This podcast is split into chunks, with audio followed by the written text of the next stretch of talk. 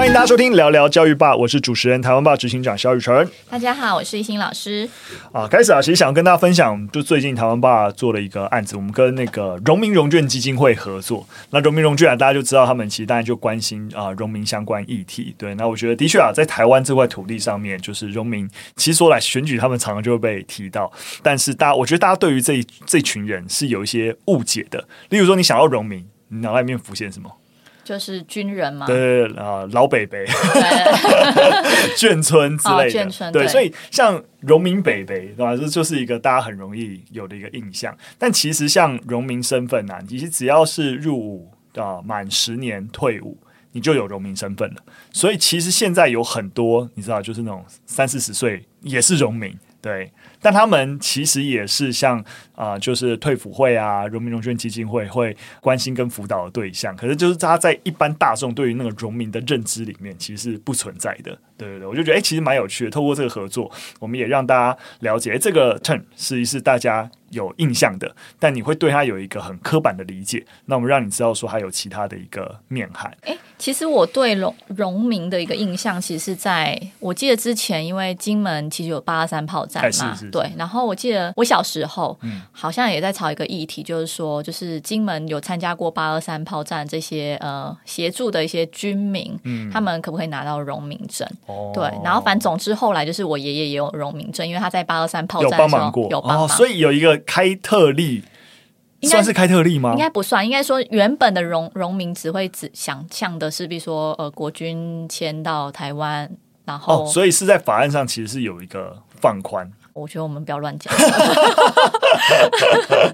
对，因为现在很明确的明定，就是的确还是跟军人有关。然后你是入伍满十年，对。然后但是那时候可我记得的法案是八二三炮战的是没有荣民证的，所以后来在争取过程中，后来就是顺利可以拿到。但，所以我觉得在这个这个点啊，我其实还有多一个学，就是跟凌晨，呃，因为这个旁白也是凌晨，然后在跟他聊的时候，发现其实他也是荣二代。哦，就是重点是他自己可能也不是很清楚这个身份，嗯，所以包含可能如果大家认识林晨的话，就知道他是有原住民身份。他其实父亲也是军人退伍，所以他父亲也是荣民。哎，这其实就是一个，也是一个大家对于荣民另外一个。陌生的想，因为大家会想到荣民，也会觉得说外省人，就是、老伯伯，对对对对，那种外省老伯伯有口音之类的。那其实，哎、欸，其实台湾原住民其实也有很多呃从军，然后他也有荣民身份，是对，所以这个整个荣民的那个涵盖的那个面向。其实很广的，像他有原住民身份，其实在军中也遇到一些问题，对，所以他其实有一段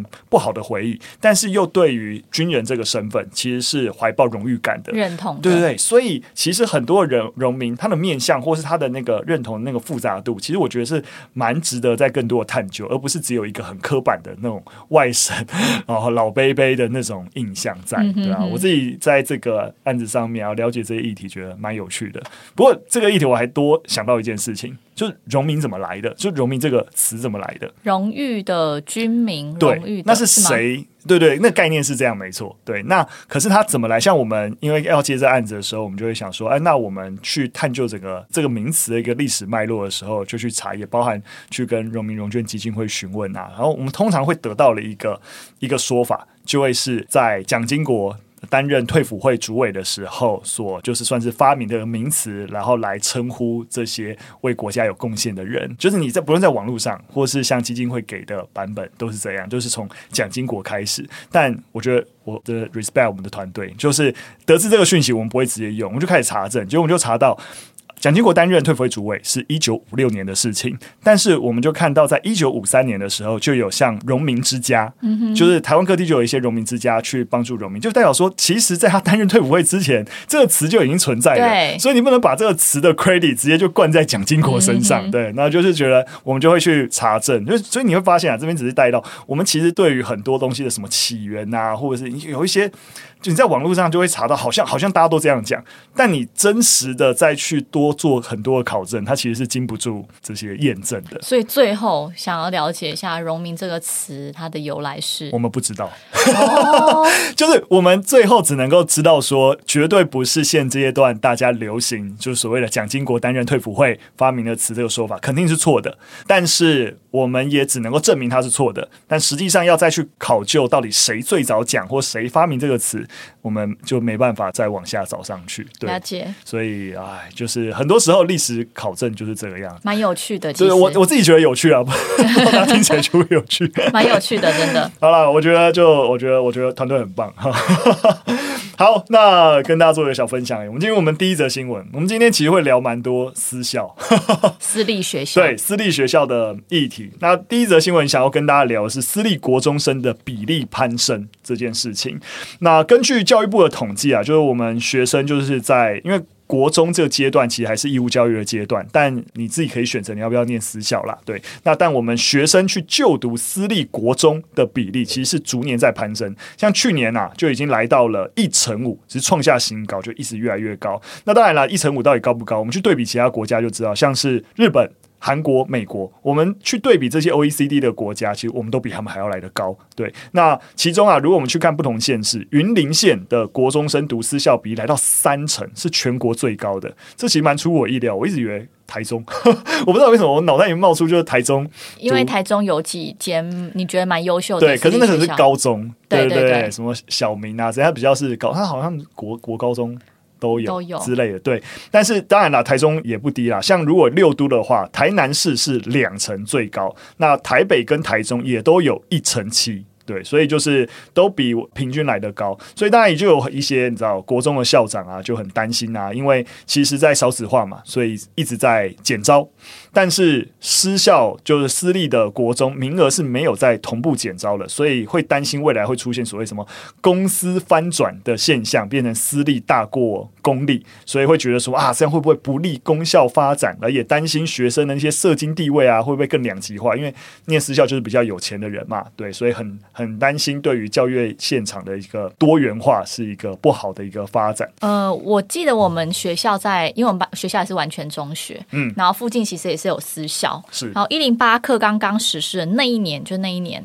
就是我们的国中部竟然是招不满的，应该是一个蛮特别的现象。对，因为其实我们国中部。应该是蛮热的，以往都是满招的学校都额满，然后还要会有很多的那种备取的名额，但那一年就非常的特别，嗯，对，就是大家都去私校，嗯、那原因大概可以有几点，就是说大家开始那时候对于一个政策的转变，大家会担心，嗯、好，会担心说那一零八课纲之下是不是松绑了某些课程，嗯，所以呃可能学生的能力啊，或是那个老师盯的程度就没有那么的严谨，嗯，所以大家反而会想要送。去私校，因为觉得私校管比较严，对，然后再来就私校有直升的这个管道，所以如果今天他在私校啊过得很好，被管得很严，或者是说就是老师可以盯，比如说之后高中的学习历程档案，嗯、或是有一些呃额外课程的上传，就是。你知道学生自己的那个学习档案上传，嗯，私校都讲的蛮很认真，在帮忙这些。对，就是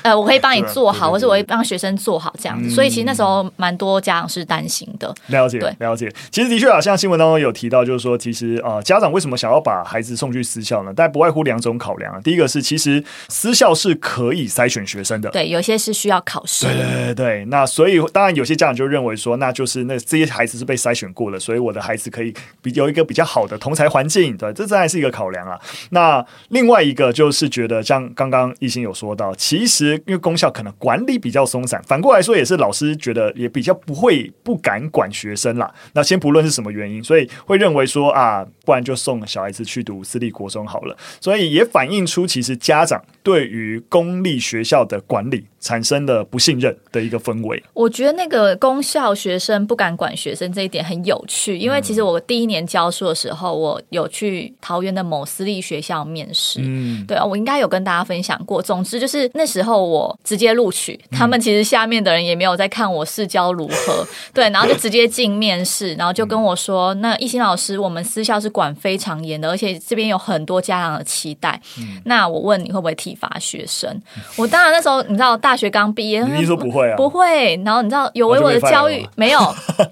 他的意思是说，如果你要进我们学校，你要习惯这一切，因为就是家长是会给老师一个允许，就是老师你是可以打我的小孩的。嗯、然后我就问他说：“那什么情况之下你会希望家长或是学校会希望我打小孩？”嗯，对，他就说成绩考不好的时候。对，然后家长是允许的。嗯，对。那其实我最近在跟很多家长沟通的时候，其实我也有就是耳闻一些家长这边的担心，会觉得说，其实公校的老师。很守法规啦，比如说像体罚学生，或者是说管教的部分，嗯，其实我们都是比较按照教育部的一些法规，比较开放，或是比较尊重学生。嗯，对，可是对于某些家长来讲，他们觉得这不是一件好事，嗯，不是一个好的现象。理解理解。其实我这边也帮大家 balance 一下私校的一个观点啦，就是其实像刚刚那个国中校长讲的一个概念，我就不是很认同，会觉得说这个趋势会不利公校发展。其实我也是很不认同，就是。就是你就好好把功效对你自己办学办好嘛，就是怎么会认为说大家愿意像刚才我讲了一个家长理由，我觉得就是一个供需很明确的问题嘛，就是他不信任你，那我如果有资源够，我就会想要把孩子送到私校去嘛。那你为什么会让家长不信任？那换取家长信任，不就是你应该要努力做的事情吗？对，你怎么会，不管是现场老师或是校长在办学的时候，其实我觉得那就是变成是我们这个学校有什么特色，我们要怎么样说服家长让。家长把孩子送的送到我们的学校来，没错。所以我这边也跟大家提啊，像是那个全国的呃私校工会的理事长，针对这件事情，其实也是不开心呐。你可以讲他是私校工会啊，所以他的利益团体的代表就是针对这些私立学校。但我觉得有些点还是蛮有道理的啊。他就例如说，其实。目前的法令的制度啊，跟整个少子化的趋势，其实对于私校办学其实是很不利的。那其实也有很多的，就是私立学校，它入学也不是像过去都是笔试啊、成绩，其实也都采取多元入学。其实我看有些有些入学很很有趣诶，那个他们会办营队，透过两天的一个营队，看学生在整个营队当中的一些人际互动啊、整体表现来去。啊，看对来去筛选，就代表说，其实私校在跟着那个整个教育趋势的改变，他们变动是非常非常快速的，来确保就是说，哎，其实他们培养出来学生或者他们筛选出来学生，也能够更符合新的教育时代的目标，其实蛮有趣的。他就说啊，其实现在你已经可预见，接下来会有大量的私中退场，但还是有很多的私立学校在这个环境底下。还是屹立不摇，然后招生额满，就代表说他们其实做的不错嘛。那做的不错，就应该政府要鼓励嘛。为什么反过头来要限制他们的发展，或是要找理由打击？那他觉得这不是一件对的事情。我觉得在一个自由市场，我觉得他某种程度说的是我同意的。我懂，完全懂。就是今天这个私校，其实它比较是私人经营的，所以他们其实是有压力的。那个压力其实会促进。这个学校想要做改变，或是他比较顺应潮流吗？嗯、时时局，对对，所以当然，可是因为呃，我觉得大家会在国中这个阶段啊，对于那个私校发展会感到忧心。我觉得那。隐隐然也是因为它是义务教育，对，大家就觉得义务教育啊，那私校感觉就是啊，把那个一些竞争的意识放进来，所以我大家也可以理解这种这种担忧啦。其实，在这种担忧里面，其实，在整个像我之前看一些新闻，就有立法委员就认为说要私修改那个私立学校法，因为他认为说啊，就是不能够让这些私立学校可以就是考试招生，对，或是那个不论你是不是多元入学啊，这招生去选人就不好，不能够让学校去选人，所以他。认为啊、私立学校要怎么样啊、入学呢？抽签，你要跟公立学校实际上是公平的。但老说，我真的觉得没什么公平啊。你说公立学校那所谓的像台北市那些明星学校，他会是怎样迁户籍啊，对不对？迁户口啊，迁学区啊，就想办法让我的学生进去。所以我觉得公立学校本身也有明星国中的问题。那私立学校明星国中的问题，啊，你说你不能够让他用其他的方式来入学，我也没有觉得这有这么合理。就有钱人总有有。有办法的方法，让他的孩子送到他想送的学校去。对，资源，他觉得资源比较好的地方。对啊，对啊，所以我觉得我们回过头来，真的就跟艺兴刚刚说一样，重点是那每间学校能不能办学办出自己的特色，然后找到自己的亮点，去吸引有同样教育理念的家长，然后把孩子送送来你学校，而不是公部门因为是义务教育就一定要多保护。公立学校这个样子，回到刚我说的，就是我们国中部那一年招不满，然后其实校长其实就对我们这些行政人员或是老师，其实精神喊话，嗯，他就是。像宇晨刚刚讲的，他就告诉我们说，那我们要做出有特色，因为毕竟就是大家我们没办法预料说每一届的家长他们的想法是什么，嗯、对。但是只要我们把我们的学校经营的好，嗯，然后他就开始去找一些外部经的资源啊，然后接一些计划回来做，嗯，然后慢慢的就是，其实我我觉得在那个过程之中，校长给我们的是鼓励，嗯、还有激励，嗯，然后我们就会觉得我们要把国中部，因为我们有高中部、国中部，嗯、我们就要一起就是把它变好，嗯，对。那其实一直到到那那一年到现在，其实我们都是满招满招，嗯、是吧？这就是一个正面好的案例，好不好？我们希望我们所有的的公立的国中都不要。因为私校，然后就觉得啊，所以我们应该要用用什么政策限制这些私校发展了？你不去想你自己怎么？对，我们要 变得更好，对啊，对，对。好，我们第二则新闻也是来回到私啊、呃、私校问题，就是我们可不可以我们把目光从私立国中转向私立高中职？那其实，在十月初就有新闻释出啊，就私立高中职退场，已经现在是教育部正在处理的问题。那十月初的时候，当时候呃释出的消息是，大概有超过二十所的私立高中职。已经被教育部啊、呃，就是被怎么讲，就是要开会，要去确认要不要去让他退场。那前阵子热腾腾出来的新闻是，明确已经有两所的私立高职。他们已经要被列为专案辅导的对象，分别是高雄县私立的奇美高级商工职业学校，以及嘉义县私立的同济高级中学这两所学校。那主要原因都是因为财务状况有显著恶劣啊，就不能清偿债务啊，而且已经严重的影响校务的正常运作。那当然也不是说呃列入专案辅导就直接就说啊学校就要收掉，不可能，就收掉一所学校没这么容易，所以给予这所学这两所学校。啊，两年的改善期限，所以像我刚才说的，现在是第一波，就是过去大家听到所谓的学校退场是在大学端，就是整个少子化影响，但你会发现今年这个显著的影响已经影响到高中职端了，然后已经开始有学校慢慢的要进入这个退场的机制了。那当然，刚刚有提到了私校工会，那当然了，站在私校立场也觉得这不是一件好事，因为你会发现这两所学校都在偏乡。所以他也提到啊，这也凸显了就是在偏乡私中私立学校要办学和其实是很明显的陷入一个困境啦。那除了对于技职人才培育可能会受到影响之外，也觉得对于城乡教育的资源落差扩大，其实会起到不好的影响。就是这点我是同意的啦。对，但是到底城乡的教育资源落差是不是让私立的教育资源来解决，还是政府应该解决？我觉得是政府要解决这个问题啊。所以我觉得私立学校在偏乡，它办不下去，那就 那就没办法。对。那认定私中他必须要用专案辅导的指标，其实就是除了财务恶化之外，还有两个指标，就是合格教师率跟他有没有欠薪的问题。嗯，但目前国教署就针对私中合格教师率跟欠薪的问题，他采的是既往不咎。嗯，所以呃，五月退场条例公告实施后的状况平和结果，他会纳入预警跟专案辅导。那目前其实有许多的私中聘任不合格教师的情况，其实非常严重。嗯，那也有扣减。研究费跟导师费的状况，好，所以就是对于就是主管机关的这种宽容，其实就是。有些人反而觉得就不应该再继续宽容下去嘛？对，就是严格一点。你就是赶快提高教师的那个合格教师率，然后避免欠薪。嗯、对，这其实就是指标还蛮明确的啦。是是是，所以其实会议当中这两所学校其实是没有什么意义啊，就超过二分之一的委员都认为就是要直接列入专案辅导。不过当然我自己也是提啊，就绑定的上一则跟大家聊的就是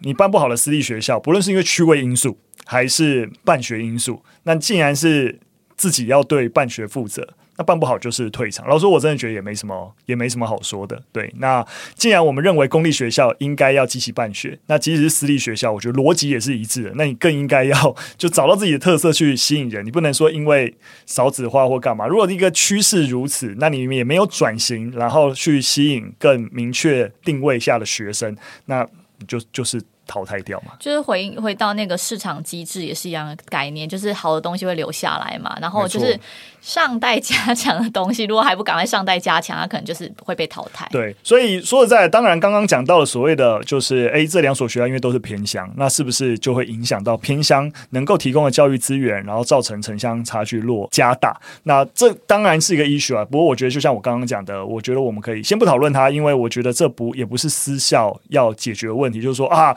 我办这所私校，我是要帮政府、帮国家解决的，就是乡村地区怎样？你当初办这所学校，一定不是这个考量嘛？可能也是因为这个地方便宜，或者你考量过一些因素，你觉得办了会赚钱。好了，不要这样讲，就是你觉得办了会活得下去，但因为环境改变了，然后就觉得，反正我觉得这不应该是私校办学的考量，但这的确是一个 issue，那政府应该要解决。好，我们进入最后一则新闻。啊，最后一则新闻比较硬啊，我们一样把目光带到国外，那聊一个入学啊，美国的事情啦。那如果入学考量种族因素，是不是违宪呢？哈、这件事情其实是啊，在前不久，在十月三十一号，美国的最高法院开始审理，就有许多的大学的招生方式是否违宪，因为他们采取了一些积极平权的措施，就把就是种族因素纳入考虑。这样讲，大家可能不是很清楚。那咱们帮大家补充一下，什么叫积极平权？好了，就是这其实是源于。整个一九六零年代的一些民权运动啊，因为大家都知道，其实在美国长期以来，尤其在高等教育，有种族歧视的问题。也就是说，其实啊、主要是针对非裔。呃，非裔美国人，那他们要进入大学就学，其实很容易受到歧视，那就会认为他们应该没有资格，所以即使客观因素他们是可以念大学的，但就会被一些非理性的一些主观意识给筛选掉。所以啊、在整个民权运动以来，那为了要能够确保这些少数族裔他们在学生族群有一个很比较明确的代表性，因此传统上会保障就是非裔美国人一定程度的一些说入学的一个名额。那我觉得这个概念啊。呃这个积极平权的概念，在台湾以现在大家比较熟悉的，可能就是啊妇女保障名额。其实那逻辑也是一样的，就是因为要选举嘛，所以你会知道说，其实很多的名额，尤其是像市议员啊，就是县市议员，其实在名额上其实都有所谓的妇女保障名额这件事情，或是在比如说像学校的一些某些委员会，一定要有三分之一的女性。嗯、对对对，对它的标准逻辑都是一致的，就是因为我们考量就是女性在一个长期的一个历史发展，其实她们的真实能力其实没有办法受到社会平等的一个对待。好，所以我觉得拿台湾的例子。就是类似的例子啊，在在针对女性权益上面，那我们觉得要积极保障。你大概类比美国的种族问题，你大概可以可以可以理解啦。对，那支不支持我们先先搁着。那总而言之呢，那这件事情为什么会变成最高法院要审理呢？原因就在于，其实很多人反对这样的一个做法，特别当然你要说来自右翼啊，或是你知道，或是啊、呃、白人学生，对，对但其实说实在的。我我听到最大的反对声音，其实还不是白人学生，是亚裔美国人。亚裔美国人，对，像是那个非营利学生组织啊，学生公平入学这个组织，他们其实就主要就是他们一直在针对像哈佛大学啊、北卡罗来纳州的大学啊，就是认为说他们把这个种族列入招生因素，然后提出诉讼，因为他们认为说，那你这样子就是迫害我亚裔学生入学的那个权益嘛，就是那个名额变少了，所以我便要更努力。才能够挤进这个窄门，类似像这样，所以白人学生也有，但其实那个亚裔族族族群抗议这件事情，抗议的更加的大声。对，那当然啦，这你可以说是对于整个在这个迈向积极平权这件事情，这样的诉讼其实会开。倒车，但是会不会过呢？必须要说，有点悲观的事情是啊，就目前以啊美国的最高法院是以保守派居多数，那这个法案在大家的评估底下是很有可能也做出就是啊就是胜诉的一个裁决，也就是说让积极平权的这样的作为被取消掉。然后我们的小帮手芬妮其实就是哈佛毕业的，所以他有送给我们那个哈佛校长，昨天还是很热腾热腾腾的写给哈佛校友的信，基本上就是呃把整个哈佛学校在支持整个积极平权的一些概念，还有就是呃整个哈佛学校的立场，然后甚至是哎非常期待就是在法院上能够有听到各种专家，然后去解释为什么要这么做，嗯，对，所以也算是一个跟校友们。们的一个怎么讲？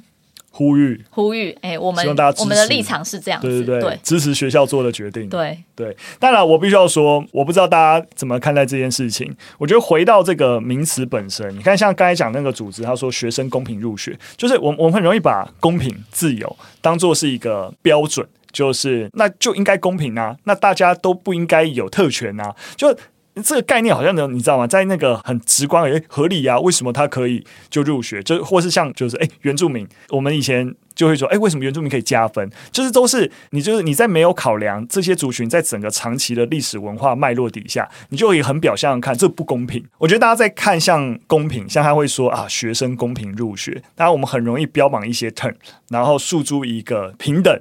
公平，然后自由啊，所以那所有人的。标准应该要一致，所以有不一致的标准就不行啊、但是这些诉求最大的问题就在于没有考量过去历史文化脉络底下的所谓的不公平不正义。所以，我们为什么社会有这些所谓的积极平权的作为，就是因为考量到这些以后，我们怎么样在放眼未来的社会，我这个积极平权的作为绝对不是一直都要存在，而是我们知道现在。社会真实有不平等，所以透过积极的平等，让大家慢慢扭转这个现象。但如果我们开始意识到这个社会真实的达成了一个平等，就我们对于少数族群，我们对于女性的歧视，真的已经慢慢消失了，那这个积极平权的作为就也就应该要拿掉。所以。这不是说积极平权的作为是非常正确的，永远都要存在。它一定是视不同社会的发展需要存在。像台湾，台湾我们就不需要特别针对特定外国人啊，在台湾的什么保障，我们可能就没有需要特别的保护。但我们就特别针对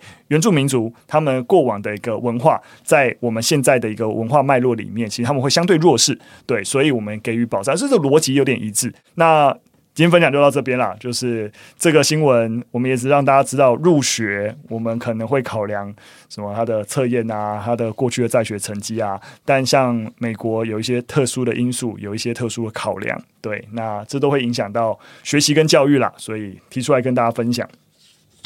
之后我们就是再继续 follow 这个法案到底有没有通过。没错，那今天跟大家分享三则新闻就到这边啦。那样有什么样的问题都可以留言告诉我们。那如果想要知道更多关于荣民荣眷相关的问题哈，我们跟荣民荣眷基金会合作的影片已经啊就在网络上有了，哎大家可以去看看。对，那我们就下次再见喽，拜拜，拜拜。